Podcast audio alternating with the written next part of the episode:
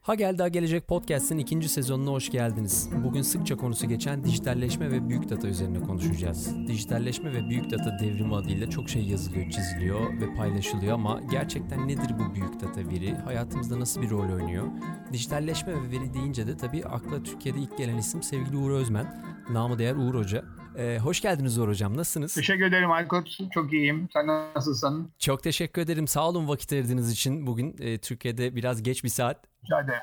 Uğur Hocam aslında e, bütün bu konuları konuşmaya başlamadan evvel sizden bahsetmek lazım. Veri deyince e, Türkiye'de en çok bilgiyi paylaşan, yazan, çizen kişilerden birisiniz. Bankacılık geçmişinizden bu yana e, veriyle iç içesiniz. Bugün herkes büyük data diye konuşuyor ama bütün bu veriler konuşulmuyorken de siz bunlarla uğraşıyordunuz. Nereden başladı? Biraz oradan başlayalım. Sonra da bu büyük verinin hayatımızı nasıl değiştirmeye başladığını yaşayan, ilk elden yaşayan biri olarak biraz da sizin görüşlerinizi alalım. 1998 ya da 97 senesinde Yapı Kredi'de Kart Hizmetleri AŞ diye ayrı bir şirket kuruldu. O şirketin pazarlamasının başına geçtim ben ve bankada işte hani kredi kartını bu kart hizmetleri AŞ çıkaracak ama ürün kimin ürünü, veri kimin e, verisi ve ürün hakkında kararları kim nasıl verecek gibi. Bu şirket sadece bir aslında operasyon şirketi ama bütün pazarlama kararı banka tarafından verecek falan gibi konular konuşulmaya başlandı ki e, pazarlama kararlarını bankanın vermesi hakikaten doğru. E, fakat tam işte bu aralarda o verilerin üzerine konuşmaya başlayınca şunu fark ettim. Türkiye'nin toplam cirosunun %60'tan fazlası bir şekilde elimizden geçiyor. Yani Nişantaşı'nda bir dükkana 200 bin lira, 300 bin lira hava parası ödemeden önce kafanızdaki neyse e, tekstil ya da ayakkabı ya da bir başka şey burada gerçekten o satılır mı diye sorulabilecek en iyi yerin Bankası Kart Merkezi ikinci yerinde yapı kredi olduğunu fark ettim. Ve hatta o dönemde e, kendi üst yönetimime gidip şey dedim. Bir pazar araştırma şirketi gibi bir şirket kuralım. Bu verilerin kişiselleştirilmemiş kısmını e, insanların sorularına cevap verecek hale getirelim. Ve ben bu şirketin %5'ine razıyım. Yani şu anki maaşım bana verin. O şirketin de %5'e e, hissesi bende olsun. O şirket çok kısa bir süre sonra hem Yapı kredi çok para kazandırır hem de bana çok para kazandırır diye tahmin edilebileceği gibi tabii böyle parlak fikirler bu ülkede hak ettiği şeyi bulur. Kısa bir süre sonra o bankadan ayrılmak zorunda kaldım diye. Ama bu sayede e, veriyle çok fazla ilgilenmeye başladım. Ondan sonra gittiğim e, yerde Demirbank'tı ama yönetimi pat diye değişti. Dış banka gittim. Dış bankta o veriye dayalı pazarlamayı gerçekleştirdik. Aslında yani benim veriyle ilgilenmeye başlamamın Temel kısmı bu. Bir önemli noktayı daha söyleyeyim. Daha e, ODTÜ'de öğrenciyken istatistik ve yöneylem diyeyim. E, benim en sevdiğim derslerdi. İstatistik, istatistiksel yorumlama, istatistiksel analiz. Bunun bana tabii 25 sene sonra çok faydası oldu. Ya niye bunlarla uğraşıyorsun diyorlar mıydı o zaman? ee, aslında diyorlardı ama benim bahanem şuydu. Benim İngilizcem o kadar iyi değildi. İngilizcem iyi olmadığı için niceliksel derslere daha fazla ağırlık veriyordum ki böylelikle ortalamam yine şeref öğrencisi olarak düzeni tuttursun diye. E, e, ama sonra e, hayatı hep pazarlamacı olarak sürdürdüm ve e, işte hayatın bir noktasında bu e, veriler ve pazarlama buluşuverdi diyeyim. Biraz şeyden başlayalım. Bir adım geriye girelim. Ee, büyük veri nedir? Ve dijitalleşme nedir aslında biraz açmak faydalı olur mu hocam? Bunun bileşenleri nedir belki biraz açmak lazım. Belki de startupları yapacak kişiler de bu bileşenlerden hangisine odaklanması gerektiğini belki daha iyi bilerek hareket etmesi lazım diye düşünüyorum ama siz ne diyorsunuz? Canım aslında büyük veri dendiği zaman geleneksel yöntemlerle işleyemeyeceğiniz ebatta bir veriye büyük veri denir diye. Şöyle çok basit bir tanım var. Ee, bu tanımı sevdiğim dostlardan bir tanesi sevgili İsmail Hakkı e, genel müdürün Excel'e sığdıramadığı veri büyük veridir diye de biraz eğlenceli bir halde yorumluyor. Ama ben onun hani İsmail Hakkı Polat'ın esprisini bir yana bırakayım. Evet geleneksel yöntemlerle anlamlandıramıyorsanız bir şekilde satır sütun yapmanın ötesinde bundan bir şeyler yapmanız gerekiyorsa o veri zaten başkasına değilse bile size büyük gelebilir. 20 sene önce de 30 sene önce de orta ölçekli bir bankanın 1,5 aylık verisi zaten büyük veri idi. 90'lardan bahsediyorum. Yapı Kredi'nin de garantide milyonun üzerinde kredi kartı vardı o yıllarda. Milyon tane müşterinin her gün yaptığı alışverişleri düşünürsek Ve sadece alışverişleri değil o ATM'e girdi, hesap makinesine baktı, para çekmedi çıktı, para çekti çıktı, e, parası eksik geldi vesaire vesaire. Bütün bunların hepsine birden baktığımızda aslında o dönemin orta ölçekli veya büyük bir bankasının zaten bir aylık verisi 15 günlük verisi zaten büyük veri. Bu büyük veri kavramı sosyal medya sayesinde her gün konuşulan bir şey oldu. Ama burada gelmek istediğim nokta büyük veriden daha çok yani veriyle dijitalizasyon ilişkisi. Aslında araya bir tane büyük parantez koyacağım ondan sonra oraya gelelim. Önce dijitalizasyon dediğimiz nesneyle dijital dönüşümün aradaki farkına bir bakalım diyeceğim. Çünkü bir şeyleri dijitalleştirmek diye kalıyor dijitalizasyon. Ee, bazı e, Chief Digital Officer diye kendisine isim konmuş, lakap verilmiş, ünvan verilmiş kişilerin demeçlerine bakıyorum.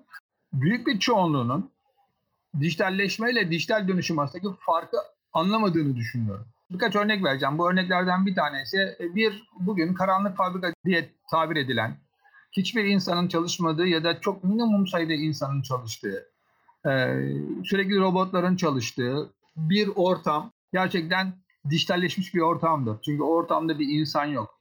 Neden? Bir araba üretiyorsanız arabanın içine insan katkısı ilk tasarımda var. Üretimin son aşamasından ara, araba kapıdan çıkıp da müşteriye satılacak noktaya gelene kadar bir daha insana gerek duyulmuyor. İşte bu noktayı %100 dijitalleştirebilirsiniz.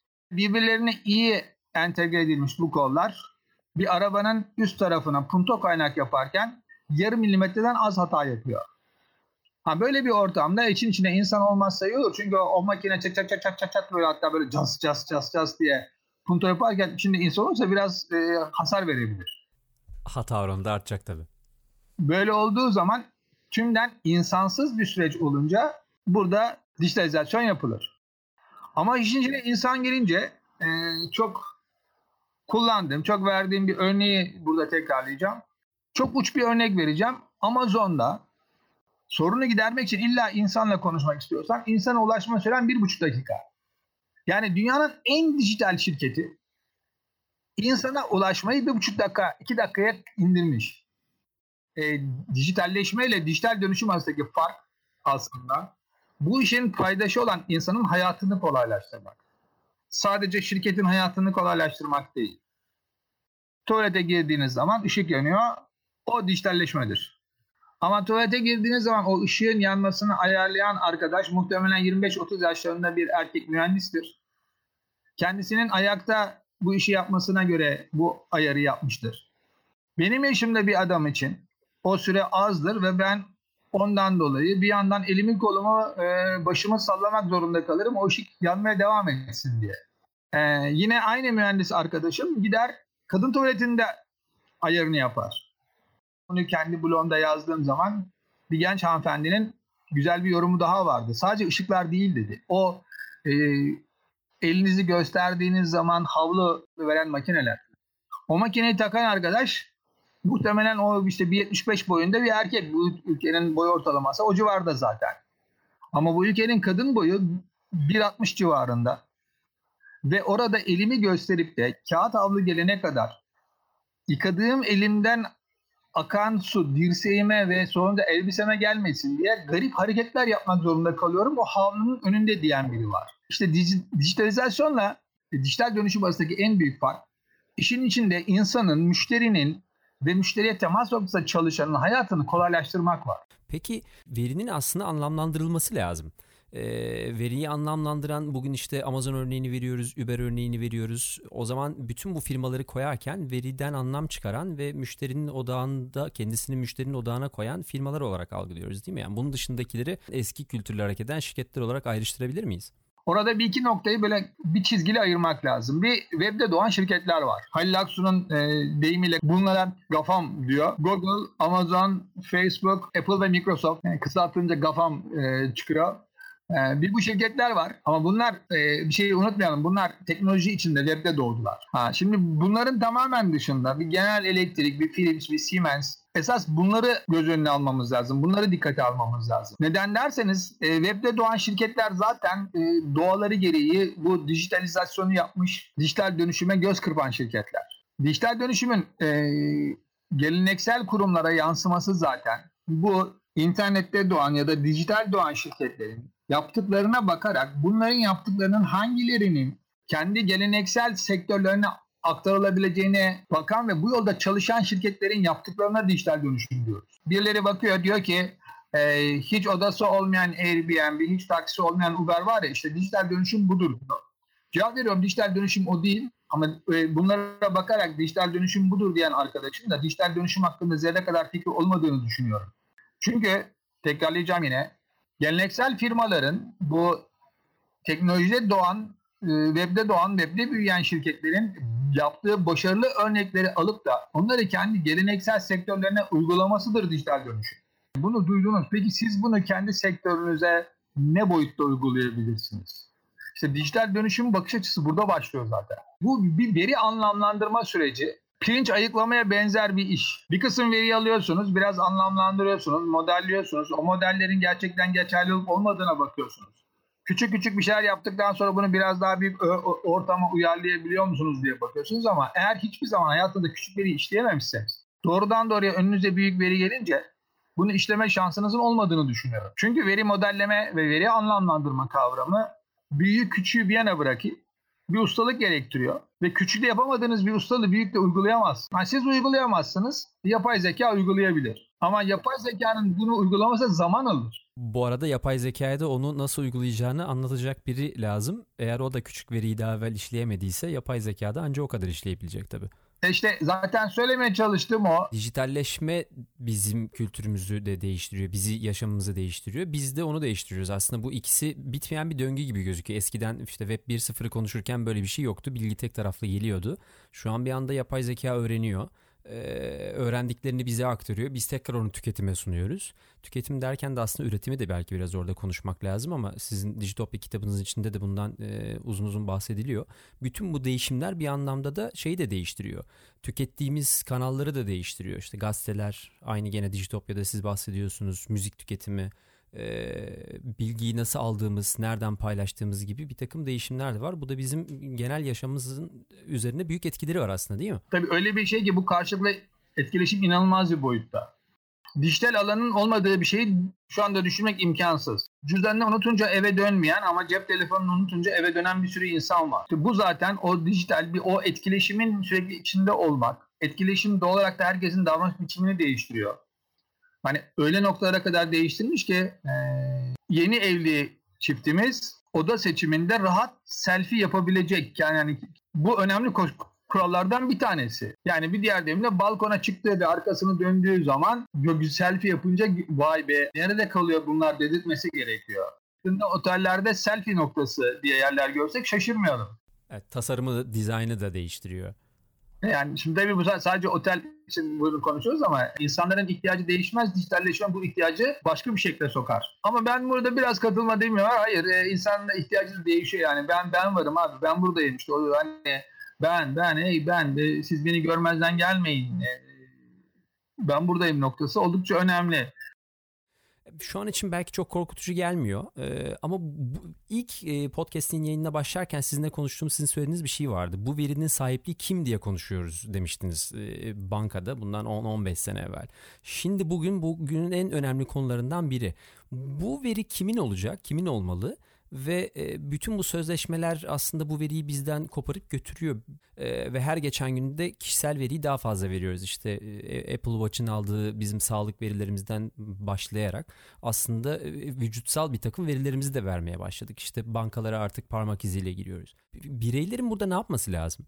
Herkesin en çok önemsediği şey işte Facebook verileri aman ha işte şunu yapıyorum, bunu yapıyorum, buraya gidiyorum vesaire. Hayatın gerçeği en önemli veri vücutsal veriler oysa. Yani idrar tahlili ve kan tahlili verilerinden daha önemli hiçbir yok aslında. Ama hemen hiçbirimiz bunu umursamıyoruz. Hemen hepimizin en çok umursadığı nesne Facebook'taki verilerim, Twitter'da bilmem ne yapıyorum filan falan. Yasalarla bunu istediğiniz şeyi söyleyebilirsiniz. Yasalarla veri verinizdir. Sizin sağlık e, sizin Facebook'taki emojilerinizdir. E, sizin Twitter'daki kelimelerinizdir vesaire vesaire. Ama hayatın gerçeğinde veri işleyenin verisidir. Ve bunu yasalarla engelleyebilecek kimse olduğunu zannetmiyorum. Cambridge Analytica küçük bir demo bence. Yani herkesin biraz ürkmesi gerektiğini düşünüyorum. Hani olur olmaz her yerde iz bırakacak, her yerde e, selfie vesaire de çekeceksiniz. Orada olduğunuzu bilmeyen kimse kalmayacak. Bütün uygulamalarda lokasyonunuzu açacaksınız. Ondan kalkıp bugün benim e, farklı bir günüm olduğunu kimse tarafından bilinmesini istemiyorum diyeceksin. Üniversitede bir doktora dersinde e, değerli hocalarımızdan bir tanesinin misafir öğrencisi, daha doğrusu misafir hocasıyım diyeyim. Bu, bu konu açıldı verilerle ilgili, kişiselleştirme ile ilgili ve işte aynen bu cümleyi söyledi genç hanımlardan biri. Benim özel günüm olduğunu kimse tarafından bilinmesini istemiyorum. Ben dedim o çizgi nerede koyacağız? Niye nerede koyacağız? Şikayetinizi yaptınız e, bankaya ya da telekom operatörüne. E o sırada bir şey oldu. Telefon kapandı. Sizi bir biri aradı. İkinci kere açtınız. Baştan sona söylemek istemiyorum. Kaldığım yerden devam etmek istiyorum. Herkes evet. E o zaman senin için bir kayıt tutacak demektir. E, tek, hiçbir zaman kabul etmeyeceğim teklifi bana yapmasın. E, ben işte şu yaşta bir genç kadınım, şöyleyim böyleyim. Bana buna göre teklif yapsın diyorsan da seninle ilgili verileri tutmak Bunu anlamlandıracak. Benzer sınıfların içine koyacak ve bu benzer sınıflara göre senin en çok kabul edebileceğin teklif yapısını oluşturacak. Ve böylelikle de bir yapı oluşturacak. O zaman verilerini tutmak zorunda. E bütün bunların hepsini hayatımı kolaylaştırsın ama hem de benim kişisel verilerimi şey yapmasın ve bir, benim bugün özel günüm olduğumu kimse tarafından bilinmesin diyorsan orada çelişki sende, kurumda değil. Kişinin kendi alenileştirdiği diye bir kavram var bu yasada. Bir kere ona bir bakmak lazım. Yani ben niye alenileştiriyorum ve bu yasa kavramında, yasa çerçevesinde. Alenileştirme ne anlama geliyor? Önce ona bir göz atmakta fayda var. Bir avukatla konuştum. Yani, e, veri, veri toplayan neyin yasaklı hemen hiçbiri bilmiyor. Hatta büyük kurumlarda bile. Başka bir şey söyleyeceğim. Hani hukuk departmanında muhtemelen biliyor ama hukuk departmanı o bildiğini anladığımız kadarıyla e, IT'ye doğru aktaramamış diyeyim. Bu, bu çok, çok iyi bir nokta. Herkes kendi e, uzmanlığı tarafından açısından bir şeye hakim, konuyu biliyor. Ama kendi aralarında da konuşacak o ve o o da bir veri aslında. O veriyi kendi aralarında çevirisini yapıp anlatabilecek bir imkan yok sanki. Yani hukukçu hukukçu gibi biliyor. İşte IT IT kadar biliyor ama pazarlamacı başka bir şey biliyor ve yapıyor. Hepsi farklı şekilde uyguluyor bu bu aldıkları veriyi. Dolayısıyla kendi aralarında eğer bu iletişim sağlayamıyorsa Evet, güzel bir noktaya değindin. Bu dijital dönüşümle anormal alakalı bir kavram. Çünkü dijital dönüşümün temel kurallarından bir tanesi silosuzlaştırma. Ee, ağır bürokrasinin oluşturduğu yüksek silolar sayesinde. Çünkü bahsettiğin o yani her biri kendi işini iyi bildiğini varsayıyor. Her biri diğerinin işine benim işim değil dediği bir şey varsayıyor. Ve örnek aldığı biraz önce konuştuk yani o büyük şirketlerin e, o webde doğan şirketlerle baktığı zaman benzer olabilecek özelliklerinden bir tanesi bu. Microsoft'ta, e, Airbnb'de ya da Uber'de bir sorun ortaya çıktığı zaman önce hemen gelip şu sorunu gelin hep beraber bir çözelim denilen bir dünya var. Şirket büyüdüğü zaman bu ortadan kalkıyor. Bugün dijital bir projeye baktığımız zaman Türkiye'de e, bankacılık konusunda en çok met edilen ürün Enpara.com. Yani bu işi yaparken bir rakibim olmasına rağmen ama ben daha sonra o en para komu yapan çocuklarla e, dijital dönüşüm dersi e, çerçevesinde epey bir sohbet ettim. Kendilerinin en büyük zorluğunun hukuk departmanının 25 yaşında bir adamın anlayabileceği bir sözleşme hazırlatmak olduğunu söylediler. Şimdi bunu bir yana park edeyim ve devam edeceğim. Yani işte orada yüksek silolar var ve o yüksek silolar aslında bu arada dijital dönüşümde bir miktar konuşuyor oluyoruz. O da hoşuma gidiyor. O yüksek siloların ortadan kaldırılması zaten dijital dönüşüm kavramlarından bir tanesi. Ki o siloları ortadan kaldırmadan tasarımcı düşünce yapmak söz konusu değil. Çünkü zaten e, bu kavram tasarımcı düşünme dediğimiz kavram şunu ortaya getiriyor. Evet bir sorun varsa o sorunun içindeki paydaşlar bir araya çabucak gelmeli ve bunu yapmalı. Yani yazılımda değil ama bir şirketin e, yönetişiminde ecel dediğimiz kavramın temelinde olan şey de bu zaten. Yani e, işte teknoloji ayrı bilir, e, pazarlama ayrı bilir, hukuk ayrı bilir. Hiç biz bir araya gelmez. E, siz bize bir iş isteği yapın biz bir bakalım. E, bir dijital dönüşüm yolculuğuna çıkmış şirkette iç müşteri diye bir kavram yok. Çünkü iç müşteri siz bize bir talep yapın kavramının bir türevi. Yani siz benim müşterimsiniz, siz bir talep yapacaksınız. Ben bakacağım, ona göre cevap vereceğim sizden tümden çıkıp da iç müşteri kavramı yerine ekip arkadaşı kavramının gelmesi gerekiyor. İç müşteri kavramını sadece ve sadece insan kaynaklarının değerlendirmesinde kullanabilir. Bizim şirketin insan kaynakları gerçekten iyi çalışıyor mu diye soruyorsak İşte bakın orada bir tek bir tek orada. Bu, bu, bunun gibi birkaç yerde iç müşteri konuşabiliriz. Büyük kurumlarda bunu değiştirmek oldukça zor anladığım kadarıyla. Daha evvel kurumsal deneyimi olan biri olarak şu verdiğiniz örneklerin hepsini yaşadım. Ee, gençlerin, yeni şirket kuranların, yeni fikri olanların aslında e, silolaşmadan kendileriyle, arkadaşlarıyla, ortaklarıyla ekip olabilme konusunu biraz arttırabilmek bu okulda mı olacak, dışarıda mı olacak, artık nerede olacak bilmiyorum ama sanki o kültürü biraz arttırmak lazım. Bu e, bilinci yetiştirebilirsek bundan sonraki şirketlerde de kurumların e, hareketi değişecektir diye düşünüyorum. Başkası için bir şey yapmayı normal okulda öğretmiyorlar. Yani elin adamının çocuğuna e, 7-8 yaşındayken kapının önünde limon e, limonata sat demesi aslında başkası için bir şey yapmayı öğrenmeyi sağlıyor başkası için bir şey yapmaya başlayınca ha kendi dünyanda başarılı olmanın çok bir anlamı olmadığını aslında o dünyanın başkalarıyla beraber başarılı olmanın önemli olduğunu anlıyor. İşte o zaman e, kooperasyon dediğimiz bir yapıya gidiyor. O zaman başkalarıyla işbirliği yapıyor. 3-4 hafta arayla iki tane girişimciyle çok uzun sohbetlerim oldu ve bu ikisinin beraber çok iş yapacağını düşündüm örtünme, örtüşme sahaları yani böyle iki tane daire yan yana getirdiğimiz zaman şey yapıyor yani örtüşme sahası %15 her ikisinde ayrı ayrı %85'leri var. Güçlerini birleştirirlerse üf korkunç olacak. İkisini bir araya getirmeden önce her ikisi de ayrı ayrı bir sohbet etti. İkisi de aynı şeyi söyledi. Ha öyle mi Uğur hocam o zaman o, o kısmı da biz yapalım. Yani ikisi de beraber olsalar daha hızlı ve daha büyük hızlı büyüyecekken Ha öbürünün yaptığı çok da bir şey değilmiş canım. Ben şimdi bizim arkadaşlara söylerim onu bilmem yazılımı bilmem ne yaparlar dediği için ikisi de hiçbir şey yapamadı. İkisi küçük bir şirket olarak kaldı. Hatta biri yok onun. İşte yani ta ilkokuldan önce verilmesi gereken başkalarıyla neyi paylaşabileceğini bilmek. Neyi paylaşmaman gerektiğini de bilmek. Ee, ve başkası için bir şey yapmayı öğrenmek. İşte 18 yaşına gelince kapının önüne konan adam ister istenmez o hayatta ayakta kalmak için ne yapması gerektiğini öğreniyor. Bizde 26 yaşına kadar 28 yaşına kadar aman oğlum kızım evden çıkmasın bir tane işte vesaire olsun dendiği için bunu bunu öğrenemiyor. Çünkü başkası kavramı hiç yok. Başarısızlıkla ne kadar hızlı yüz yüze gelinirse çözüm bulmak ve bir arada kalmaya çalışmak o kadar hızlanıyor aslında. O konfor alanından bir şekilde çıkmak lazım. Çok doğru. E, tüm bu veriyle ilgili, dijitalleşme ile ilgili gelişmeleri yakından takip eden biri olarak ne beklemeliyiz? Ne, ne geliyor? Yani Türkiye açısından değil belki de yani dünyada şu an olanları biraz baktığımız zaman nasıl bir hayata doğru gidiyoruz biz? Aslında siz bunu e, kitabınızda da çok detaylı veriyorsunuz. Ama bir kendi görüşünüzden bir anlatabilir misiniz? Ne ne yaklaşıyor şu an? Peki. Şimdi açıkçası Dijitopya'da e, çok sayıda yazar var gördüğün gibi, okuduğun gibi ve ve aramızda çok farklar da var. Ben açıkçası en karamsarlardan biriyim bu konuda. Şunun için karamsarım. E, yapılan analizler, IBM Watson'ın yaptığı bir çalışma var. E, ki bir parçası da hani e, bir linki benim blogumda da var.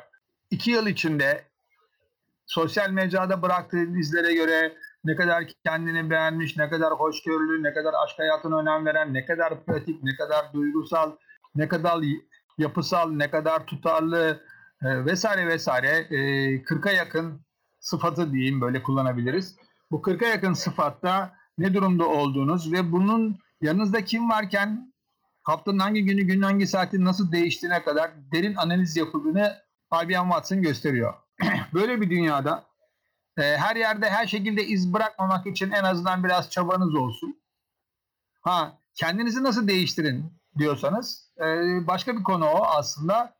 Yıllar önce İbrahim Gökçen'le yaptığımız bir sohbette bulduğumuz bir kavramı tekrarlayacağım burada bilgiyle yıkanmayan beyaz yaka hızla mavileşir. Niye bilginin altını çiziyorum? Önümüzdeki yıllarda aslında mesleklerden çok becerileri konuşacağımıza göre ve en, en önemli becerinin de öğrenmeyi öğrenmek, algoritmik düşünmek olacağını varsayıyorum. İşte hala ayakta kalmak istiyorsak o yakayı e, sürekli ve sürekli olarak bilgiyle öğrenerek yıkamamız lazım. Yoksa o yaka hızla mavileşecek. E, mavileştiği zaman da yerimizi bir robotun alması çok zor olmayacak mesela Amazon örneğinden çıktığımızda Türkiye'de hepsi burada biliyoruz işte uzun süredir kullanılıyor ama şimdi Amazon geldi. Herkes bir yandan hem seviniyor ama aslında şirketler için ciddi bir risk var.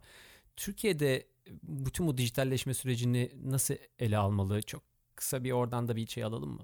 Türkiye bazı konularda en azından avantajlı. Niye avantajlı? Çünkü dünyada dijital dönüşüme ciddi olarak emek harcamış, zaman harcamış, para harcamış şirketler var ve o şirketlerde çok güzel modeller oluştu. Onları iyi incelemek lazım. Genel Elektrik, e, Philips, Siemens, e, John Deere, Black Decker bunlar aslında e, webde doğan şirketlerin yaptığı başarılı uygulamaları kendi o sanayi, ağır sanayi işlerine ne kadar uygulayabileceklerini ciddi olarak düşünüp çeşitli denemeler yapıyorlar.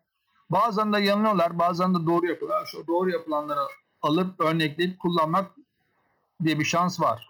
Birinci aşama yani bir dijital dönüşüm projesine baktığımız zaman ilk cümle bu oluyor. Neyi dijitalleştirelim ve bunun kaçta ben kaç adamdan kurtulacağım? Yani kafa ilk olarak baktığımız nesne. Kelle sayısını artırıp bu sayede bazı maliyetleri gidermek ise bu ülkede çok zor değil diye söyleyeyim. Çünkü birinci madde tamam mı devam mı maddesi. Bunun da çok güzel bir Türk örneği var. Eczacıbaşı.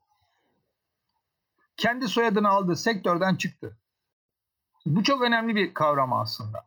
Yani bir tamam mı devam mı dediğim zaman bu şimdi şimdi konuştuğumuz örneği ben her yerde anlatıyorum önce neyi dijitalleştirelim demeyeceksek Uğur Hocam birinci madde ne diyorlar? Diyorum ki önce neyi dijitalleştirsek üçüncü madde. Bir tamam mı devam mı? Yani daktilo firmasının önce neyi dijitalleştirelim diye bakıyorsan komik olursun. Anlatabiliyor muyum? Yani bunun Eczacıbaşı, e, Eczacıbaşı örneği çok daha rahat olur. Yani soyadını aldığı sektörü bıraktılar. Korkunç, korkunç eleştiri aldılar. Ama kendilerine sorulduğu zaman Türkiye'deki rakipleri işte Abdi İbrahim bırakmadı vesaire denildiği zaman son derece güzel, tevazu içinde biz öyle görmüyoruz. Umarız biz yanılırız. Abdi İbrahim daha büyür dediler. Şimdi buradaki birinci madde o. Neyi dijitalleştirelim de birinci madde ne yapıyoruz? Dünyaya bir bakalım. Dünyada trendler ne durumda? İkinci madde müşteri deneyimini anlamak. Müşteri ihtiyaçlarını yani tamam hmm, bu sektör daha yaşayacak, devam edecek ve bizim bunu devam edecek gücümüz var diyorsak o zaman dönüp müşterinin gerçek ihtiyaçları neye bir bakmamız lazım. E, distopyadaki yazdığımız yazılardan bir tanesi şimdi anlatacağım. Eğer Türkiye'deki Getir.com gibi bir yer olsa haftanın e, 7 günü 20 saat, 24 saat e, ne istiyorsan getirse sebze, meyve, taze sebze, taze meyve, iyi et vesaire. Yani evde turşu kurmak, e, geceliğin soğuk su içmek haricinde buzdolabına ihtiyacın olur mu diye soruyor. Ha, bu durumda da şimdiki gibi 2 metreküplük buzdolabına gerek yok. 3'te 1 metreküplük bir küçük buzdolabı bütün bunu giderir dersin. İşte e, bu niye önemli? Doğru. Bu şunun için önemli aslında. Bu kadar böyle konuşmadığımız zaman işte disruptive bir e, şey gelir, teknoloji geliyor. Aslında sektör dışından gelip sektörü yok ediyor gibi bir örnek de sunabilirdik. Doğru. Ve birdenbire Getir.com buzdolabını yok ediyor gibi bir dünyaya kapılabilir. Ana nokta ihtiyaç. Müşteri anlamak derken de kastettiğim bu. Gerçekten müşteri anlıyor musunuz? Ya gerçekten sizi tehdit edecek nesnenin bir başka buzdolabı olmadığını, aslında Getir.com gibi bir yer ya da Taze Direkt gibi bir yerin aslında buzdolabını e, en azından bu büyük evimizde birkaç metre küp yer işgal eden yere gerek olup olmadığını ortaya çıkaracağını düşünmek lazım. Ha bunu da geçtikten sonra 3 ne dijitalleştiğinde bakılması lazım. Ha ben de bunları gökten inmedi. Ben de bunları bir sürü okudum. Hani e, onlarca yazı sayesinde e, ki bunların bir kısmı bayağı açıklayıcıdır. Onlar sayesinde bunu gördüm. Ama şirketlerin CDO'larıyla yaptığımız sohbetlerde e, zaten beyazlamış sakallarım daha da beyazlıyor. Zaten saç yok ki saçlarım dökülsün. E, ne oluyor? Çünkü daha birinci madde yani diyorum mu yani beyefendinin ünvanı ya da hanımefendinin ünvanı ama daha çok beyefendiler yapıyor bu işi. Chief Digital Officer gazete demeç veriyor. Dijitalleşme, dijitalleşme e, hangi süreçte dijitalleşeceğiz? Sohbet ediyoruz. İlk, ilk bunları söylüyor çok çok benzer bir örneği aslında bugün açmıştım ekranımda önümde açık. Ee, yani firma ismi vermeye gerek var mı? Vermeyeyim aslında. Dijital pazarlamanın yeni temel taşı data diye bir başlık var. Yani dijitali geçtim.